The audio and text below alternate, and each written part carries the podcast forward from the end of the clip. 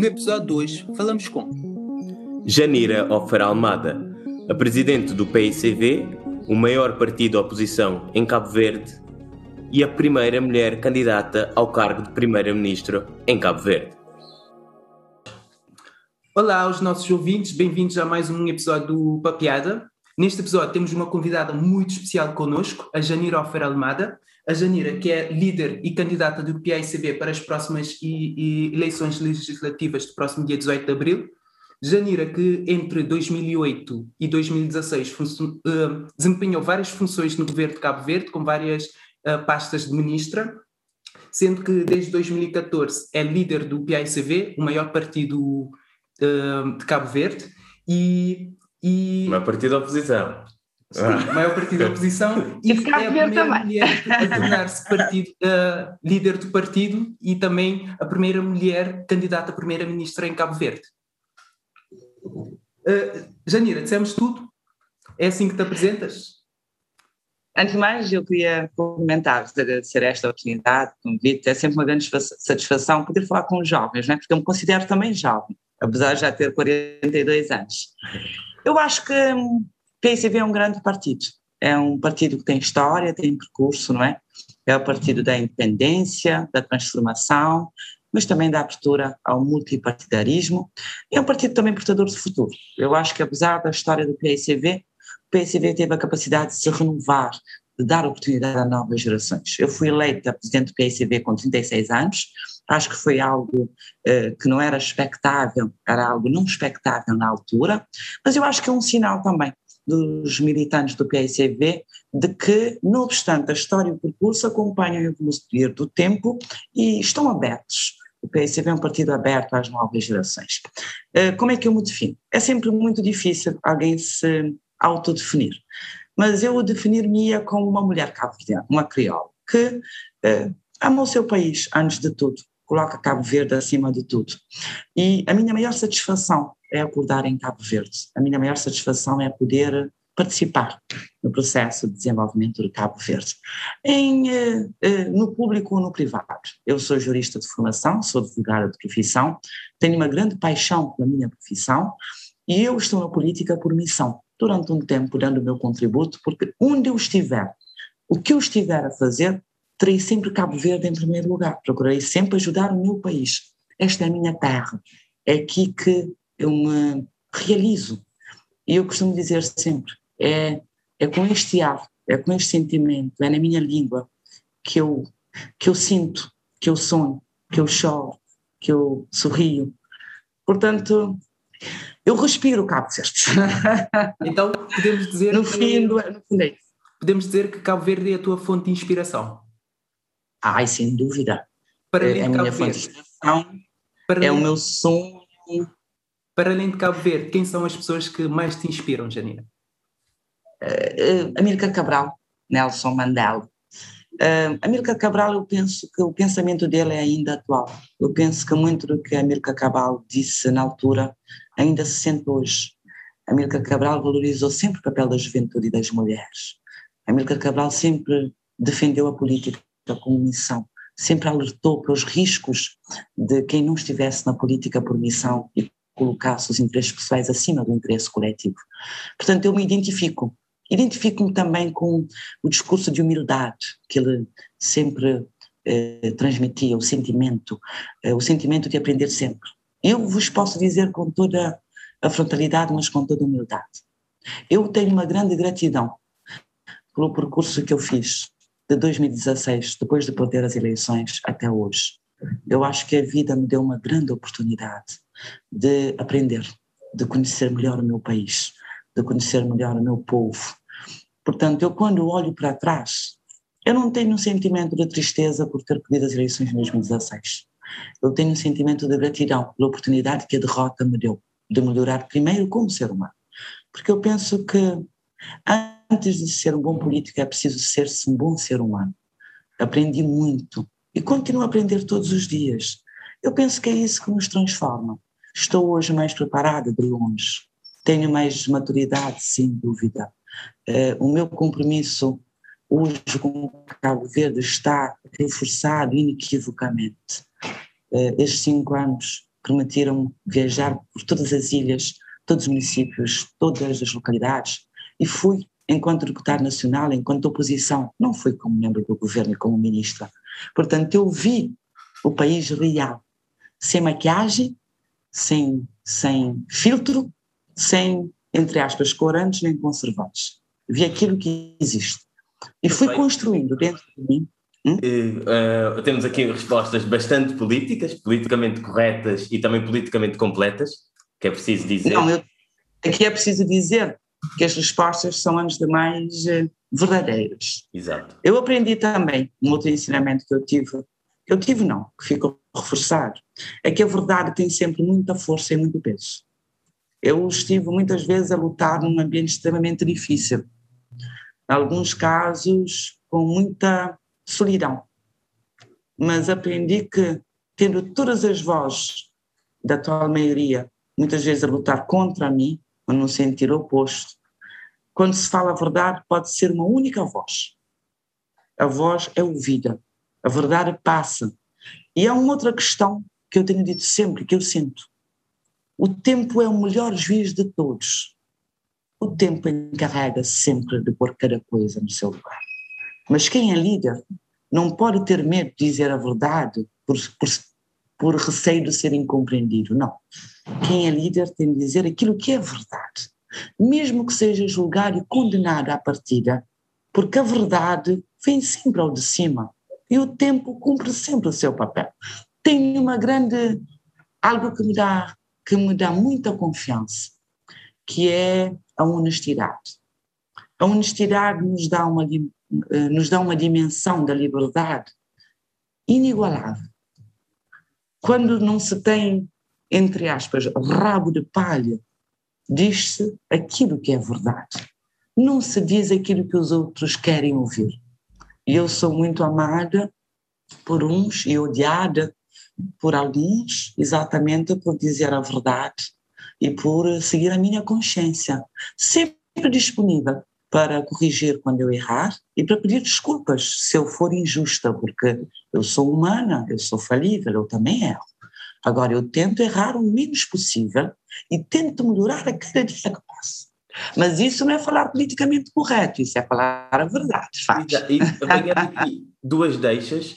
A primeira, pronto, a introdução do Helder, a primeira mulher a concorrer para primeira-ministra em Cabo Verde e também um pouco a deixa de que algumas vezes estás num lugar uh, que podes sentir um pouco solitária, até por talvez seres a primeira mulher a concorrer para um, um lugar que tem sido essencialmente dominado por homens na história cabo-verdiana. A nossa pergunta é: alguma vez sentiste que foste discriminada positiva ou negativamente por ser mulher?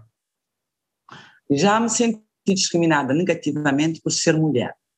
Um, eh, poucas vezes, porque eu, eu, eu, as pessoas dizem muitas vezes que eu sou muito convicta, não é? Às vezes a minha convicção até é confundida com arrogância. Eu não acho que seja arrogante, eu acho que sou convicta naquilo que eu defendo, nas causas que eu assumo e nas lutas que eu faço. Eu diria também que eu sou resistente, eu sou muito resistente fisicamente, mas sou resistente na forma de ser por aquilo que eu já passei, por aquilo que a vida já me permitiu passar. Uh, uh, já senti alguns gestos, alguns atos, algumas ações uh, de discriminação, embora tenue, mas que não me desmotivaram, não me desanimaram. Muitas vezes nós, por exemplo, temos sempre a tendência por encarar a chefia máxima da governação como um cargo a priori masculino, mas não tem que ser. Aliás, lá onde as mulheres sejam chefes do governo, os resultados têm sido muito bons. Agora, sempre disse e assumo, reitero, que eu não quero ser uh, uh, escolhida nem apoiada apenas por ser mulher, mas também não quero ser eh, prejudicada apenas por ser mulher. Eu não encaro essa luta como uma luta entre homens e mulheres.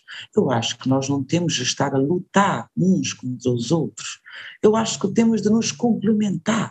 Eu acho que mais do que ser mulher ou homem para ser chefe do governo, é preciso compromisso, é preciso seriedade, é preciso responsabilidade, é preciso vontade de trabalhar é preciso patriotismo, é preciso visão estratégica, Eu acho que essas são as valências que devem ser colocadas na balança, entre aspas, para a escolha dos cabo-verdianos, das pessoas que participarão nessas eleições. Sou mulher, sou mulher, mas é esse, essa a questão essencial? Não, a questão essencial é qual é o projeto que estou a apresentar para Cabo Verde? O que pretendo fazer se for chefe do governo, merecer a confiança dos cabo-verdianos? Quais são as minhas ideias de um Cabo Verde para todos? Como é que eu vejo a transformação do país? Como é que eu encaro a inclusão, a partilha de oportunidades, a geração de prosperidade, de empregos dignos para a juventude? Qual é a minha visão para a política externa? Eu penso que, no fundo, é isso que deve ser tido em conta e, eh, eh, sobretudo, ser avaliado para uma tomada de decisão dos cabo-verdianos. Portanto, sou mulher com muito orgulho, sou cabo-verdiana com grande orgulho, mas sobretudo sou uma cidadã, eu sou um ser humano. Eh, eu digo sempre, eu antes de ser, estar na política, eu sou um ser humano. É isso e, que eu penso que deve. Aproveitando um pouco de, de, falar sobre Cabo Verde e a transformação, uh, o fenómeno que tem acontecido essencialmente na Europa, de os, os pequenos partidos sem representação parlamentar têm chegado ao Parlamento, têm eleito um, dois deputados, e a nossa questão aqui é, com esta proliferação de partidos, acreditas que este fenómeno terá lugar em Cabo Verde agora ou num futuro próximo? Eu acredito que é sempre de valorizar a participação de todos, a participação política de todos. Portanto, eu penso que nós somos um país pequeno em tamanho. Eu penso que há muita vontade de dar contributos eu encaro, sobretudo, a necessidade de nós valorizarmos a participação de todos no processo político cabo-verdiano nas suas diversas fases. Eh, naturalmente que nós estamos a candidatar e vamos concorrer eh, com uma meta clara, com uma meta, com metas claras, não é? Nós queremos aumentar o número de votos do PICV eh, do projeto, não é? Um Cabo Verde para todos. Nós queremos aumentar o número de mandatos no Parlamento. Nós queremos sim que esse número de votos e esse aumento do número de mandatos no Parlamento nos permita governar Cabo Verde e implementar a visão que estamos a propor, que é de um Cabo Verde para todos. E eu friso sempre com todos, com todos, porquê? Porque não se pode governar o país só por uma parte do país. É preciso governar para todos, com a inclusão de todos e aproveitando todas as competências de que o país tiver. O país vai ter desafios muito grandes nos próximos tempos, considerando os impactos Janira, eh, da pandemia. Com todos pode ser em coligação ou o objetivo assumido do PSV é a maioria absoluta? O objetivo é ganhar e governar. Agora, naturalmente que nós, eh, a priori, nós temos de pensar primeiro em Cabo Verde, mas a meta clara é aumentar o número de votos, aumentar o número de mandatos para uh, podermos governar e implementar a visão de um Cabo Verde para todos mas eu sempre tenho defendido uma perspectiva de diálogo. Veja, eh, a nível das autárquicas, nós conseguimos fazer grandes diálogos uh, e viabilizamos várias questões importantes. A Assembleia Municipal da Boa Vista é uma delas, a Assembleia Municipal de São Vicente é outra delas, mas nós integramos várias pessoas da sociedade civil nas nossas, nossas listas, o que demonstra uma perspectiva de abertura, uma perspectiva de inclusão, valorização dos que não tenham partido, porque a sociedade não é feita somente por quem tenha partido, e as listas devem refletir tanto quanto possível a nossa sociedade, eh, valorizando as competências, eh, valorizando a sociedade e, eh, naturalmente, sempre preservando os valores e princípios que consideramos essenciais. E o primeiro deles, naturalmente, é, é a causa Cabo Verde, né? acima de tudo. Sim, sem dúvida. Uh, Janira, um, como é que o partido encarou o resultado das últimas eleições legislativas? E, de alguma forma, uh, o partido tem o resultado dessas eleições como prognóstico para, para as próximas? Legislativas uh, ou autárquicas? Autárquicas, eu confundi-me ah. aqui. o resultado das eleições autárquicas foi, foi, sobretudo, uma vitória da humildade sobre a arrogância. Eu já disse isso antes, repito. Eu penso que o povo cabo-verdiano merece ser respeitado, porque o povo cabo-verdiano está muito mais atento e é muito mais perspicaz do que aquilo que muitos políticos possam estar a pensar. Eh, nós encaramos os resultados como um sinal do povo cabo-verdiano, mas eh, com muita humildade recebemos estes resultados que consideramos globalmente positivos, não é? Portanto, vencer Tarrafal 28 anos depois pela primeira vez foi importante, vencer São Domingos 26 anos depois pela primeira vez foi importante, vencer Ribeira Grande Santiago 12 anos depois pela primeira vez desde que há eleições locais foi importante, vencer Boa Vista 20 anos depois eh, foi importante, recuperar o fogo que é o nosso baluarte, vencendo São Filipe foi eh, muito importante, reforçar as vitórias em Santa Cruz e nos mosteiros foi muito importante, ganhar a praia foi extraordinário, eh, até porque ganhar a praia não era expectável para muitos, mas por que que nós dizemos que foi uma vitória da humildade? E por isso deve ser assumida também com humildade? Porque nós fomos muito desprezados pelo MPD, os nossos candidatos foram muito desprezados e não é um bom sinal. Na política, na política ninguém deve perder a dimensão de que o real poder é do povo. O real poder não é de ninguém que tenha temporário e transitoriamente um cargo político. O poder é do povo, que a todo momento deve avaliar, sim, deve avaliar as ações, as medidas, mas também a postura de quem está na política. Portanto, o que eu tenho dito sempre a todos os militantes, amigos simpatizantes e a todos os que se revejam neste projeto, é que nós devemos uh, encarar estes resultados uh, como uma vitória da humildade sobre a arrogância, mas devemos sempre manter os pés no chão sermos humildes, sermos sérios, falarmos a verdade ao povo cabo-verdiano.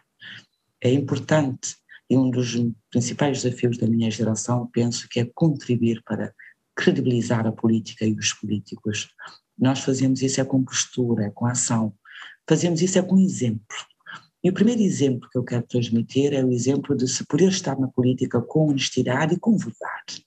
É possível sim ser-se político e ser-se honesto. É possível estar-se na política pensando primeiro no país e nunca em interesses pessoais. E eu penso que é uma luta que devemos continuar a travar e eu penso que os cabo-verdianos e Cabo Verde merecem essa entrega de todos nós. Sim, uh, nós uh, aproveito aqui para deixar uma pequena, uma pequena deixa que nós uh, endereçamos o convite para estarem presente no Papeada aos vários partidos em Cabo Verde. Infelizmente, só tivemos resposta de um, portanto, deixamos aqui também aberto ao outro partido que o espaço, o convite mantém-se de pé, portanto, gostamos de, de, ter também o outro partido aqui também falar de, das suas ideias. Os outros, há mais. Os outros, sim. sim. Mas, uh, continuando, Janeiro. Um, numa entrevista recente que, que deu ao Turi Magazine, mencionou aqui, passo a citar, baixo nível de prontidão da STIC como um dos fatores da descida de Cabo Verde no ranking um, da competitividade do turismo. Uhum. Nós aqui no Papiada, pessoalmente, eu e o Fábio somos muito adeptos das tecnologias e uhum. uma das, um dos projetos do atual governo que nós mais apoiamos e que mais um, seguimos é o Cabo Verde Digital. Nós temos muito interesse por tecnologia, inovação e empreendedorismo. Gostávamos de saber enquanto, enquanto qual, qual é o papel que, que essas áreas têm, têm no programa, no seu programa para o governo? As tecnologias, o empreendedorismo, a inovação. Qual é o papel e qual é o papel muito importante. Tem um papel muito importante. Para já, um Cabo Verde para todos pressupõe, como eu já disse, um Cabo Verde mais inclusivo, mais justo, mais próspero, com oportunidades partilhadas por todos. Numa atração a dois níveis. Primeiramente, a construção da base. Em segundo lugar, mudanças estruturais e a promoção de novos setores industriais e de serviços. Na construção da base está prevista exatamente essa questão das telecomunicações, das tecnologias de informação e comunicação. Para nós, eh, é, integra a construção das bases para as mudanças estruturais e para a promoção de novos setores eh, industriais e de serviços. Assim como os transportes, assim como a energia, assim como o investimento nas pessoas, o que implica educação, saúde e habitação, e assim como a reforma do Estado, para que nós possamos, de facto, eliminar despesas supérfluas, melhorar o desempenho do Estado, em eficiência e eficácia, mas também em celeridade nas respostas. Porque é que eu critiquei, e eu acho que eu critiquei a situação das telecomunicações, que no fundo é a base para esse setor, e penso que é preciso um novo olhar. Cabo Verde, de facto, perdeu várias posições no índice de competitividade, e veja que em dois anos Uh, no final de 2019, ainda antes da pandemia, Cabo Verde uh, uh, tinha perdido em dois anos 10 posições no Doing Business, contrariando todas as promessas da atual governação no que tange ao ambiente de negócios. E por que que eu falei no, na baixa prontidão para a competitividade do turismo? E aqui é preciso um enquadramento. O nosso turismo, que é o motor da economia, tem quatro desafios fundamentais que temos de enfrentar. Tem o desafio da sustentabilidade, tem o desafio, desafio da competitividade, onde se inclui a baixa produtividade das TIC, tem o desafio da concentração, do combate à concentração e tem o desafio da maximização do impacto líquido do turismo na vida dos cabo Dito isto, é preciso, naturalmente, dizermos claramente que é preciso de um novo modelo de regulação e um novo modelo de regulação no setor das telecomunicações e das tecnologias de informação e comunicação. Porquê? O que existe neste momento em Cabo Verde, infelizmente, é um monopólio de facto da incumbente.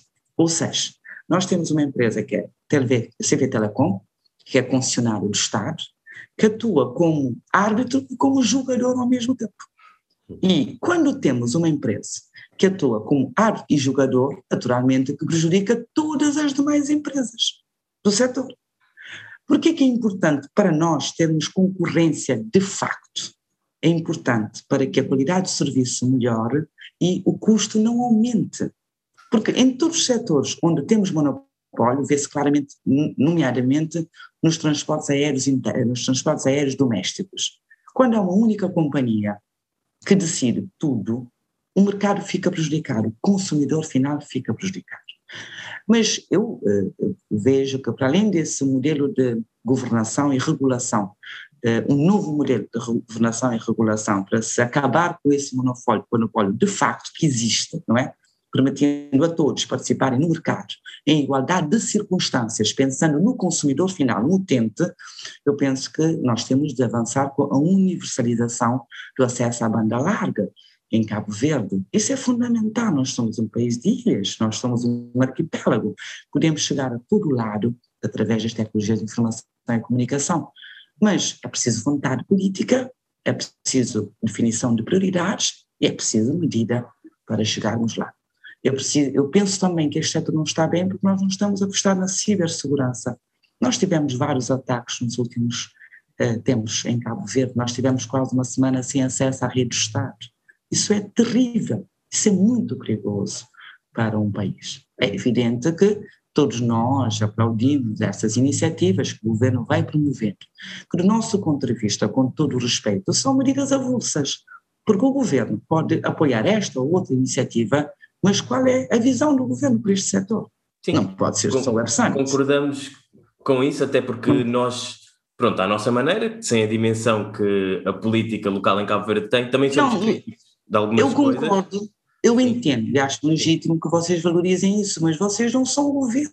Exato. Para vocês é importante, mas para quem é governo, primeiro tem de definir a visão, tem de definir o modelo de governação, tem de reforçar a regulação, tem de universalizar o acesso à banda larga e tem de investir na cibersegurança. Eu não espero isso de vocês, mas eu espero isso do governo do meu país. Sim. Está a perceber? Eu espero uh, isso apesar do de não esperar de nós, uh, acho que uhum no que podemos contribuir. Nós estamos sempre prontos sim, a contribuir. Sim, claro. Portanto, Nós estamos cá fora, mas eu não espero, muito não dentro.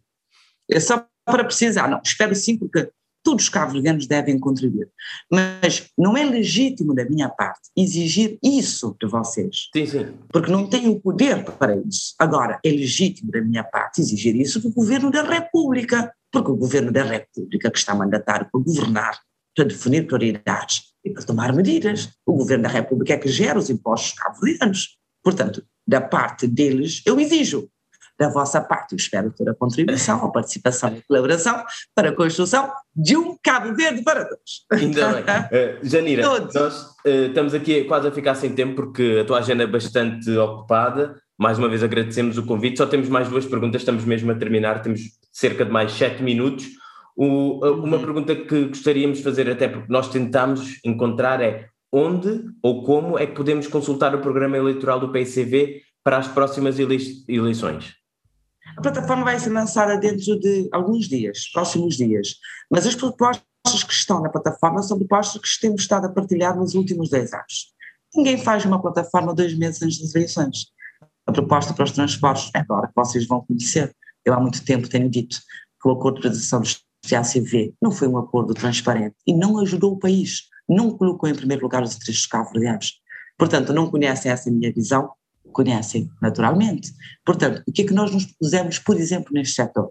Renegociar o acordo de privatização, porque não protege os interesses de Cabo Verde, eh, renovar a companhia de bandeira e recapitalizá-la para servir os interesses estratégicos do país, um país de ilhas e que tem uma imensa diáspora, devemos ser dos poucos países no mundo tem mais cabo-verdianos fora do que dentro do país, retomar as operações domésticas, porque é uma questão de coesão territorial, não é só uma questão financeira, nós temos de ligar as ilhas, nós temos muitas ilhas, algumas ilhas que não têm todos os serviços eh, eh, de saúde que seriam expectáveis, e nós queremos reforçar a regulação.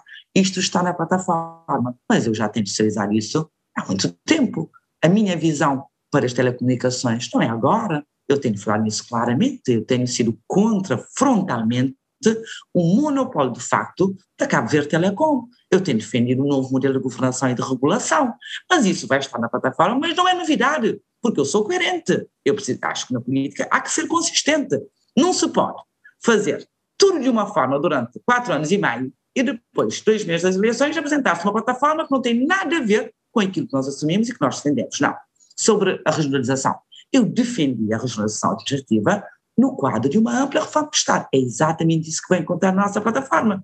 Eu defendi a redução do número de deputados. É isso que vocês vão encontrar na plataforma. Eu defendi a redução dos cargos governamentais. É isso que vão encontrar. Por quê? Por causa da coerência na política.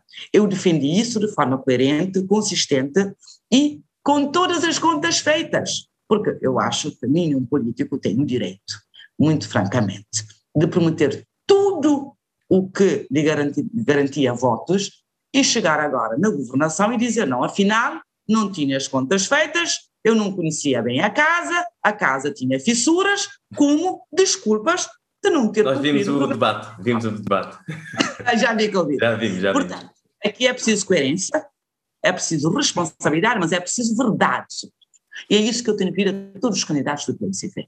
Falemos a verdade e prometamos aquilo que podemos cumprir com, cumprir com a missão e com o realismo, para, ser, para sermos eficazes, eficientes e respondermos efetivamente às expectativas dos cabo-verdianos, dando respostas concretas e apresentando respostas para os problemas cabo-verdianos neste momento. Portanto, a verdade é a base da política com credibilidade. A verdade e a responsabilidade são essenciais para a credibilização da política e dos políticos. Isso é determinante. Nós temos de fazer os cabo-verdianos voltarem a acreditar na política para poderem participar, para dar o seu contributo. Nos próximos tempos temos o desafio de mobilizar a nação cabo-verdiana para vencermos a pandemia, relançarmos a economia, garantirmos a geração de empregos, criarmos oportunidades e construirmos, ao fim e ao cabo, na nossa terra, a terra com que todos nós sonhamos. Um Cabo Verde todos. Pegando aqui, pegando aqui no, no que disse de mobilizar a nação, um, se tivesse que dar um, algum conselho a Janira no início da carreira, que conselho é que daria a Janira no início da carreira, da mesma forma, estendendo esse conselho a todos os jovens cabo-verdianos que têm algum interesse em seguir carreira política ou de alguma forma contribuir para o país? Serenidade, ponderação. Eu penso que a juventude tem algo muito bom que é, o, é a vontade, é o ímpeto. E isso é importante que os jovens mantenham isso. Uh, hoje, quando eu vejo para trás, eu tenho satisfação pelo percurso que eu fiz. Mas, sem dúvidas, que a Janira hoje é, é diferente da Janira 2016. Por aquilo que eu passei, é, pelas lições que a vida me deu, por algum sacrifício, algum sofrimento. Pelo fato de ter sido muito gratificante ver a forma como o povo é atento. Eu não sei se eu daria conselhos. Eu acho que eu posso partilhar um pouco aquilo que eu, que eu passei com as suas coisas boas, as suas coisas menos boas, mas que todas foram úteis para eu ser hoje o que eu sou. Eu acho que todos nós temos de fazer o nosso percurso. Eu hoje, apesar de algumas situações que eu passei, eu acho que foram importantes. Há situações que eu passei que me fizeram sofrer, mas esse sofrimento foi importante para eu ser hoje o que eu sou. Portanto, a vida, a vida de facto é uma escola. Agora, eu penso que se eu puder dar um conselho, com toda humildade, eu acho que nós devemos tentar aprender, até morrer, aprender sempre, como a Amílcar Cabral disse, aprender na escola, aprender nos livros, aprender com a experiência dos outros, aprender com a vida, aprender todos os dias. Eu acho que o maior conselho que eu tive e que eu posso talvez passar é termos a abertura para aprender. Quem aprende evolui, melhora como ser humano, como político. Portanto, tínhamos a abertura, tínhamos humildade para reconhecer do que não sabemos muita coisa e a abertura para aprender. Eu penso que é isso que nos faz evoluir. Não sei se é um conselho, eu encaro mais como uma partilha. Porque também quando me pedem conselho até parece que eu estou velha. Que não, não, não é conselho, é quem já tem a experiência, como é que nós podemos trilhar, beber dessa experiência. Beber eu tenho ainda muito caminho. a aprender. Sim, porque e... eu tenho ainda muito a aprender, eu estou a aprender todos os dias. Tenho muita coisa. Só para, para, desculpa estar a interromper, mas é, é, mais pela tua agenda que pela nossa, é só mesmo para respeitarmos por nós aqui o tempo. cá o dia todo. Sim, por nós aprender. Podíamos chegar mais tempo. A conversa está a ser muito boa também. Ok, ainda bem. Uh, temos duas perguntas, não são perguntas, são mais dinâmicas da papiada. A primeira é, nós vamos fazer perguntas, uh, não tens que pensar, é só responder entre uma coisa e outra. A primeira, uhum. cachupa fresca ou cachupa refogada? Cachupa fresca. Amarelo ou verde? Amarelo. Acordar cedo ou dormir tarde? Acordar cedo. Praia ou montanha? Os dois, é difícil escolher. Eu gosto de praia, adoro montanha. Okay. Mandela ou Amilcar? Os dois! Essa é uma escolha impossível. Aliás, eu vos disse, Amilcar e Mandela. Pois, disseste no início, por isso tínhamos que pôr aqui no fim. E finalmente, eu não escolhi pergunta... os dois, os dois estão fontes de inspiração. E quem pode ter o dois, por que que vai escolher um? Se eu posso me inspirar nos dois, por que que eu tenho de escolher um? Não, eu escolho os dois. uma foto da minha sala, na minha sala tenho retrato, retrato não, fotografias do Amilcar, entre outras pessoas, o Amilcar e o Mandela estão na minha parede. E a última pergunta, hum. que terminamos sempre assim os episódios com os nossos convidados, é definir a experiência papeada numa palavra. Fantástica. Ok. foi aprovado. Sim, foi aprovado. Okay, então, Obrigada pela oportunidade. Obrigado a nós, Janira, e fica aqui o episódio que vai sair antes das eleições. Muito bem, espero ter outras oportunidades. Foi muito agradável falar convosco, eu penso que nós devemos ser, sempre ter essa abertura, porque eu também, quando falo convosco, estou a aprender. Já aprendi. Já aprendi que nunca se escolhe entre Cabral e Nelson ok, Janira. Muito obrigado. Obrigada. Muito obrigado. Boa, boa campanha. Deus, obrigado. Tchau, tchau.